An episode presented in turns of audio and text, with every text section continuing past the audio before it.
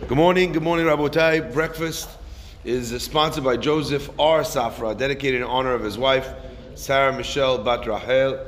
Bezrat Hashem, uh, they should be zochet to many, many years uh, together happily with uh, Parnasah, Chavod, Ve'ad Olam. So we have a, a, a very interesting, uh, what's it called? A very interesting development, if you will, in, in the parasha. Yaakov Avinu was giving berachot to each one of his children. Now I want to focus just for one second on one of the berachot that he gives. He gives a beracha to Yisachar. And what does he call Yisachar? Yisachar Hamor Garem. What a wonderful thing it is to call your son Hamor, right? I remember, I remember once, one of my favorite stories of, of all time. You gotta love Israeli bus drivers. Israeli bus drivers are some of the most unflappable people in the world they don't usually get you know nervous about anything, right? You know, they just kind of they do their job. They've seen it all. They've heard it all. Anyway, so a friend of mine,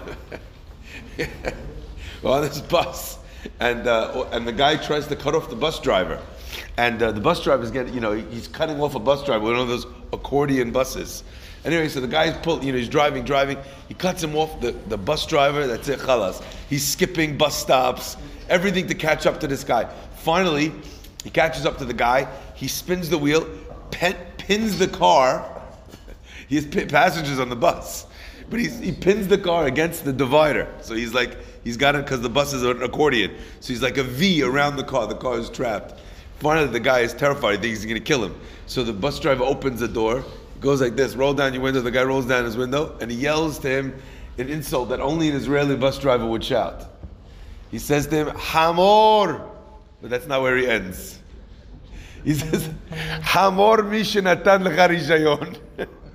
He curses out not the guy, but the driving instructor that gave him a driver's license. that is the far-reaching, uh, you know, uh, element of a of a kalala of an Israeli bus driver. Okay, so Yaakov Avinu is calling his son a hamor. What kind of thing is this? He says Yisahar hamor garem.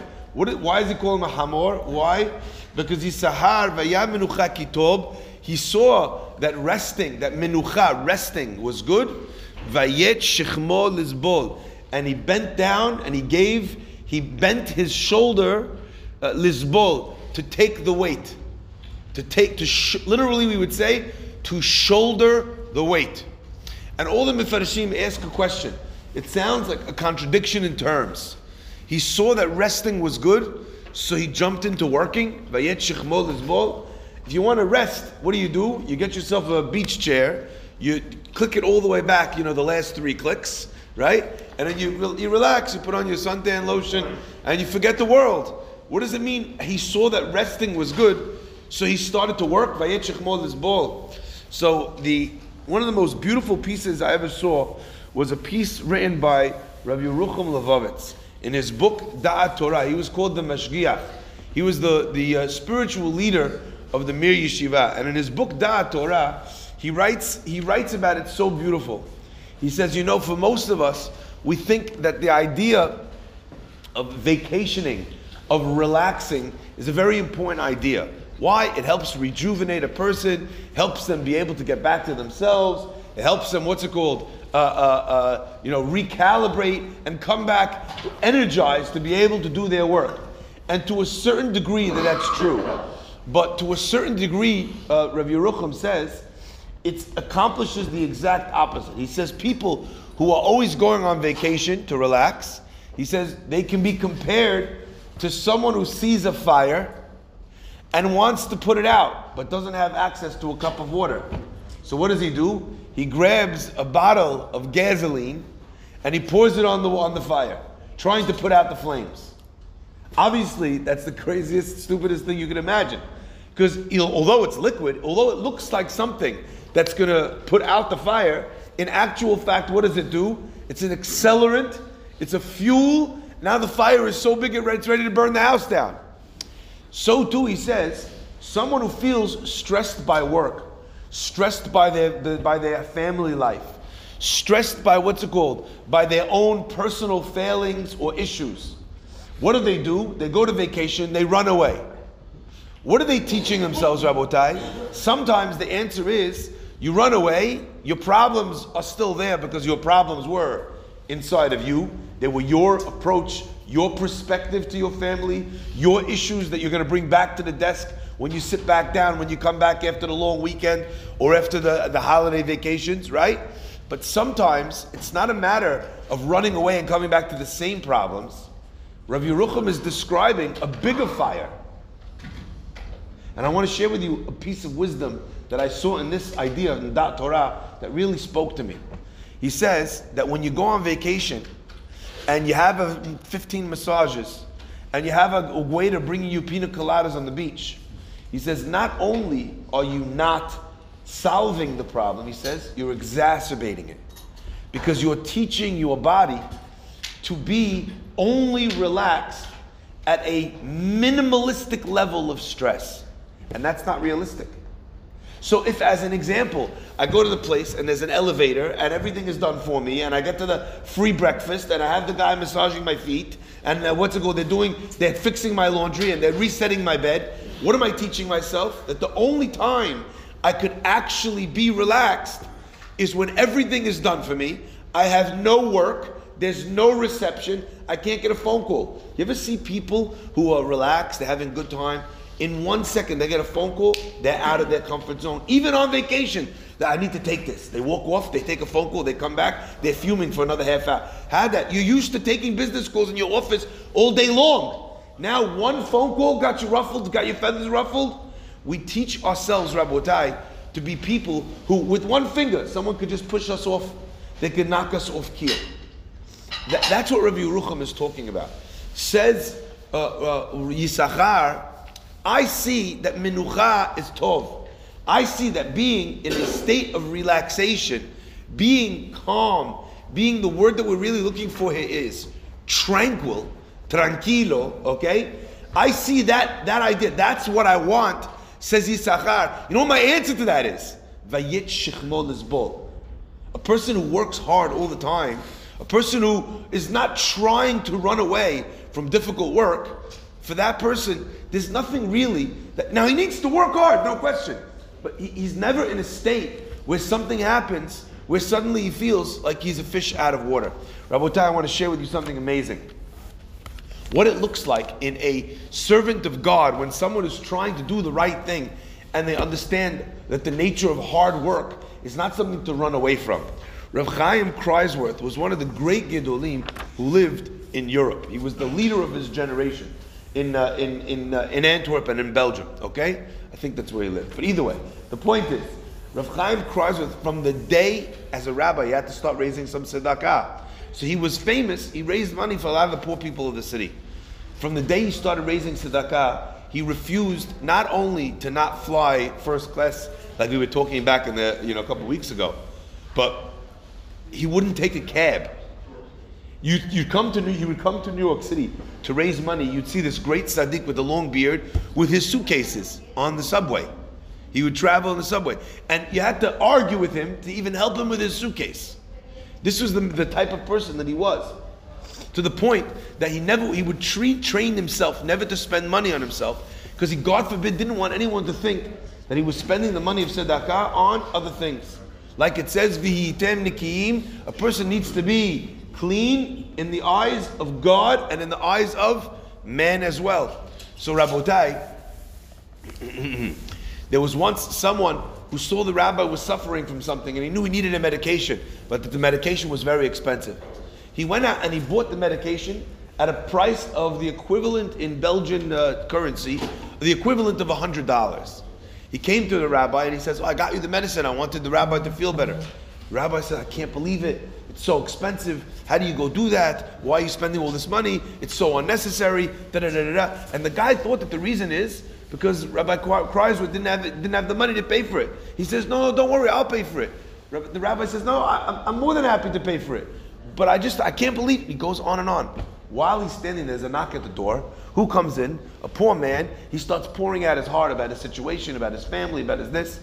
Rav Chaim reaches into his pocket, he pulls out of his own personal money $500 and he gives the poor guy. It wasn't about the money, Bichlal. It was about the fact that he made a decision when he started to do this job that this is the way he was going to live his life. Now, as I said last time, the point of that decision, I'm not arguing that that's the right way to do it, the wrong way to do it. Sometimes it's better, as I said, that you have a guy who's going to do one day of focused fundraising that's going to raise all the money in the year. And the difference will be whether he's awake or asleep. Let him, let the guy fly in first class a hundred times over. So he'll come and he'll make a million dollars or ten million dollars in New York City, you know, fundraising for his cause because he was fresh, you know, and then let him go back. I'm not, that's not my point here. My point here is that when someone makes a decision about what it is that he needs to do and what it is that he's supposed to do, to be able to follow through on that decision, even if it's difficult, even if you're old, even if it hurts, even if you're schlepping a suitcase. What a wonderful thing! What a wonderful thing that is. I want to share with you a beautiful uh, a story. The Chafetz Haim. Chafetz Haim once met a young man who, when he was studying in yeshiva, the guy would learn ten hours straight. He was uh, known as someone who uh, had a, a, a tremendous capacity and propensity to sit and learn without stopping, without break, without breaking. The guy was like the same way you have a workaholic like this, you have a workaholic like that. The Hafetz Chaim, uh, he, he heard that this, there was a rabbi who met this young man at a certain point in his life. He had to leave his kollel learning. His wife didn't have parnasah, to take care of his children, so he went to work. Anyway, the rabbi comes to him. He says, "Listen, I'm hearing something disturbing. That this you, someone who was such a matmid, spent so much time studying, you know, all of a sudden now you're working, you're not learning at all." He says, "Spend a little time. Take out a Pirkei learn ten minutes. You know, you can't not learn at all." The rabbi, he says to the rabbi, Rabbi, when I was in yeshiva, I would study 10 hours without taking a break. Now I'm going to sit and learn for three minutes. What's the point? He says, let me work as hard as I can until I've made the money for my family. He says, and I'm going to quit, go back to yeshiva and study 10 hours a day. And the rabbi said to him, no, that's not how it works. Now, some of you are thinking, why? Because who knows if the guy's ever going to make it back. Maybe he'll never make it back. Maybe, you know, he'll get distracted. Maybe he'll stop loving, you know, learning Torah. Maybe that's not the point. The Hafetz Chaim gave a mashal. He says, imagine somebody uh, who's, uh, who's not well. And the doctor tells him, you know, he has to be very careful for his body temperature. You know, not to uh, go into a steam room or not to be out in heat or be in a jacuzzi. Anyway, one day had that he's feeling a little bit sore. He says, you know what? I'm going to go into the into the steam room for a few minutes. He goes into the steam room and his heart rate and his body temperature skyrockets. Within a few seconds, a few minutes even of being in that heat, he can feel like he can't breathe and his body's overheating. So he runs outside and he knows there's a big freezing cold plunge pool. He's to jump in, you know, the one that takes your breath away. But as he gets there, he sees a big sign. It says, out of service. He says, Minna out of service. It's a, it's a p- p- bit with water in it. He unchains the thing. He goes running to the chain. There's no water in it. There's no water. He comes running outside, and the guy is red like a beet, like a tomato. He looks like he's a bit about to pass out. And one of the guys says to him, Sir, he says, I have a bucket of cold water. I see you look very hot, like you're overeating. Would you like me to pour it on you? The guy says, No, no. He goes, I only want to go into a pool I can dunk my whole body in. The guy says to him, the, the pit with the cold water, we only have one, and it's closed. It's not available. It's not accessible. I have this. This will cool you down too. Not as good, but it's something. I said, no. Meanwhile, he faints at that and he dies because he was stubborn. Said the Hafetz Chaim, the pit right now, to be completely immersed in Torah, you don't have that opportunity. You don't have that option. Really, all of us, that's really what we should be doing. Studying Torah, doing mitzvot all day long, completely immersed. But the realities of the world dictate we need to take care of our businesses, we need to buy things for our children, we need to send them to school, we need to have food and health care and mabarif, all the things that we need. So we can't do that all day long. That doesn't mean that just because you can't go full immersion, you're not going to sprinkle some water on you, you know, to be able to bring you back to life. Okay, so that uh, this idea of vayar menucha vayet shechmo he bent his shoulder down um, to what's it called to, to carry the weight, and I love pointing this out. Who's loading the? If Yisachar is the donkey in this mashal, who's loading the donkey? Somebody else, right? Someone else is loading the donkey. Maybe it's Yaakov as his teacher. Maybe it's his rabbi. Someone's putting the weight on top of him. Like you guys are listening to the class. None of you had to prepare this class. I prepared the class. So you want to? Why does why does Yisachar need to bend his shoulder? And the answer is because oftentimes when a person is looking to looking to learn Torah, it's not about the teacher. The teacher might be teaching in his in a synagogue, but maybe the person's not there, they can't make it. So it requires an effort on behalf of the person. You guys maybe feel Rabbi is going on, I'm a little bit late, I need to run. This is your effort. This is your Vayet Shechmo Lizbol. This is your you putting your bit in to be able to shoulder, to be able to shoulder some of the weight. Rabotai, I just want to end with this idea. The, the pasuk tells us that when when Yaakov saw that his son was like this, that he was putting in this extra effort, this attempt to do something that was relevant to him on his level, and he blesses him to be the the the uh, the bringer of Torah to the Jewish people. This idea is not something which was limited to Yaakov Avinu in his time. It's something which is true about each and every one of us in, uh, in, in, our own way. And I, I, I, can't, I could not say this better than Rabbi Friend said it in the Siyum HaShas. He said, you know, everybody reads about finishing a, a, whole of Shas. A guy says to himself, you know, how can I do that? It's too much for me. I can't. It's too much. I can't, I can't, I can't. At the same time, Rabotai, it's so important to recognize that Borei Olam is not looking for the whole mikveh from us if that is inaccessible to us. I remember reading the most magnificent story, and this is the idea I want to leave you with. There was a young man, his name was Yaakov. He decided he wanted to become a sofer, a ritual scribe, write Sefer Torah. Now, I don't know if you know how long it takes to write Sefer, Torah. That is a major, major, major undertaking. It can take months and months and months. Some people, if they're writing it on the side, it can take them years. It's very, very long time, which is why it's very expensive to buy. But a new sofer, they don't begin practicing on a what's it called on a on a uh, Sefer Torah. What's the first thing they write? Does anyone know? They write Megillah. Megillah is small. The laws are not as strict as the laws in other in other cases, like uh, in Mezuzah, Tefillin, and Sefer Torah. Okay, so they start with writing the Megillah. So he writes a Megillah. Anyway, he finally finishes. It takes him a long time. He you know he finishes. He looks at his product it's not as straight, the lines, the letters. Some of the letters are bigger, some of the letters are smaller. They don't end at the same part on the line exactly. But you know what? He's finished. He figures, you know what? Let me see if I can sell it, if I can make some money on all this effort. He takes it to a few different people. Everybody looks at it. It looks like an amateur wrote the Megillah. Nobody wants to buy it. Anyway, had that. The guy's father feels bad for him. He says, you know what, Rohi, I'll buy it from you.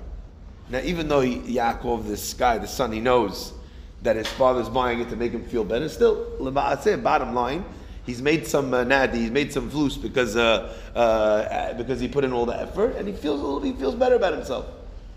Listen to this, Rabotai. The father now has a Megillah, he has no need for. So he calls up a local Judaica, you know, guy who's the uh, sorry, a Judaica guy who's famous for selling Megillah. He says, "I know you're in town before Purim, and you're showing Megillah to everybody. He says, do me a favor, just as a favor, take it with you. If you find someone to sell it to, sell it to them. You know, whatever you can make on it is fine. Anyway, the guy has this Megillah, the Hazit Megillah, along with these magnificent pieces of uh, art from the best Sofrim in, in, Israel. Anyway, he goes to the house of a very wealthy gentleman and he rolls out the first Megillah. The guy says, nah. Second Megillah, nah. Third Megillah, fourth Megillah, nah. He sees the guy, the wealthy guy says, I see you have one Megillah in the bag, you didn't even take it out. He goes, Oh, no, that one's not for you. He says, Look, you showed me all the rest of the ones you have. Show me the one you're holding back. He's thinking in his brain, That's the special one. Right? That's me always in the etrog store. The guy's like, Here's our etrogim. I was like, I don't want to see the ones you put out. Show me the one under the desk. Like, pick up the carpet. What do you have in your pocket? You know what I mean? That's what I always want to see. I'm thinking the guy has the best in the day. etrog. He's put it aside for his grandmother. You know, etc. etc. Okay, listen to this. So the guy says, "Give me the." He goes, "Give me that." He goes, "I'm telling you, you don't want." It. He goes, "He goes, just humor me." He opens up the Megillah, he takes one, look at it, big smile on his face. He goes, "This is the one I want. I'll give you two, two and a half grand for it." The guy says, uh, Alamak, sold. right? He says, 100%, you got it, no problem. So, but he says, but could I ask you a question? He goes, after I showed you the ones before, why did you settle on this? And listen what the man said. He said, you know, in Megillah, the ones you showed me before, every letter is perfect. It looks magnificent, not a single mistake, not a hairline, everything is, he goes, it looks so perfect. It looks like it was done by a computer. The reason why I'm paying all this money is because I want to see a Megillah that was written by hand. None of those look like they were written by hand, right? They look like they were done on a laser printer in uh, Kinko's, right? If those still exist, right?